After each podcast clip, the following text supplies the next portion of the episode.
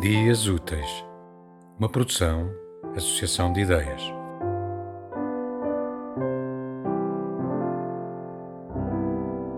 Onde rompem os narcisos, de Isabel Rio Novo. Uma oportunidade. Fora assim que o agente imobiliário se exprimira depois de lhes mostrar a propriedade. Realmente parecia uma casa antiga, numa zona nobre do centro da cidade, o agente dizia prédio e, de algum modo, a palavra impressionava.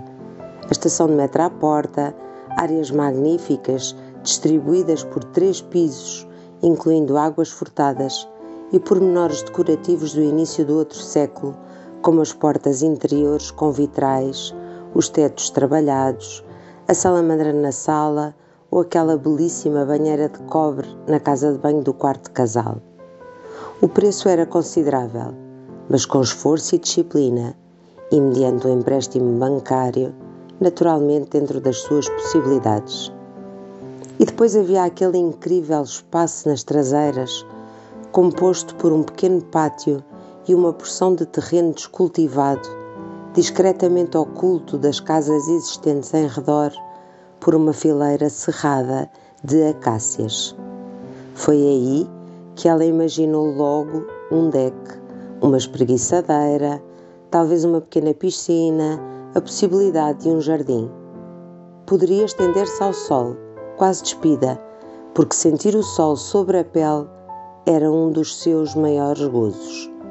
Receber visitas nos dias quentes e, finalmente, cultivar flores sempre quisera ter flores.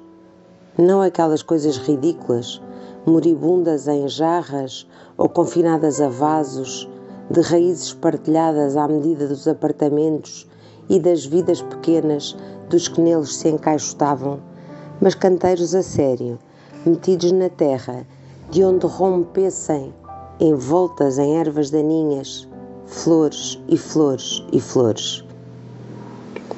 Cunhada, da primeira vez que espreitou a propriedade, sugeriu-lhes uma horta e discorreu sobre as vantagens da agricultura biológica. Mas ela estava-se a marimbar para a agricultura biológica.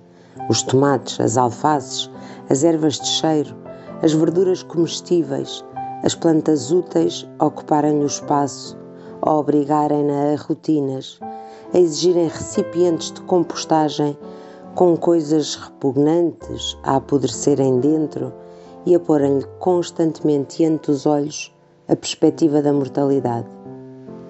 Por isso, logo se mudaram, ignorou os conselhos da cunhada e foi consultar sites de floricultura para aprender como se cultivavam os narcisos. Era a flor que a fascinava desde a adolescência. Tinha tido um colega no liceu um rapaz muito calado, de grandes olhos castanhos, cuja mãe era florista e que costumava trazer narcisos para oferecer às professoras.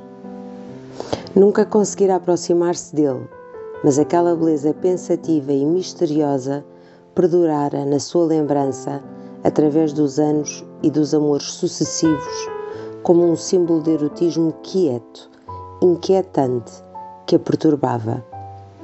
Dava-se o feliz acaso de os narcisos não serem uma flor de cultivo difícil.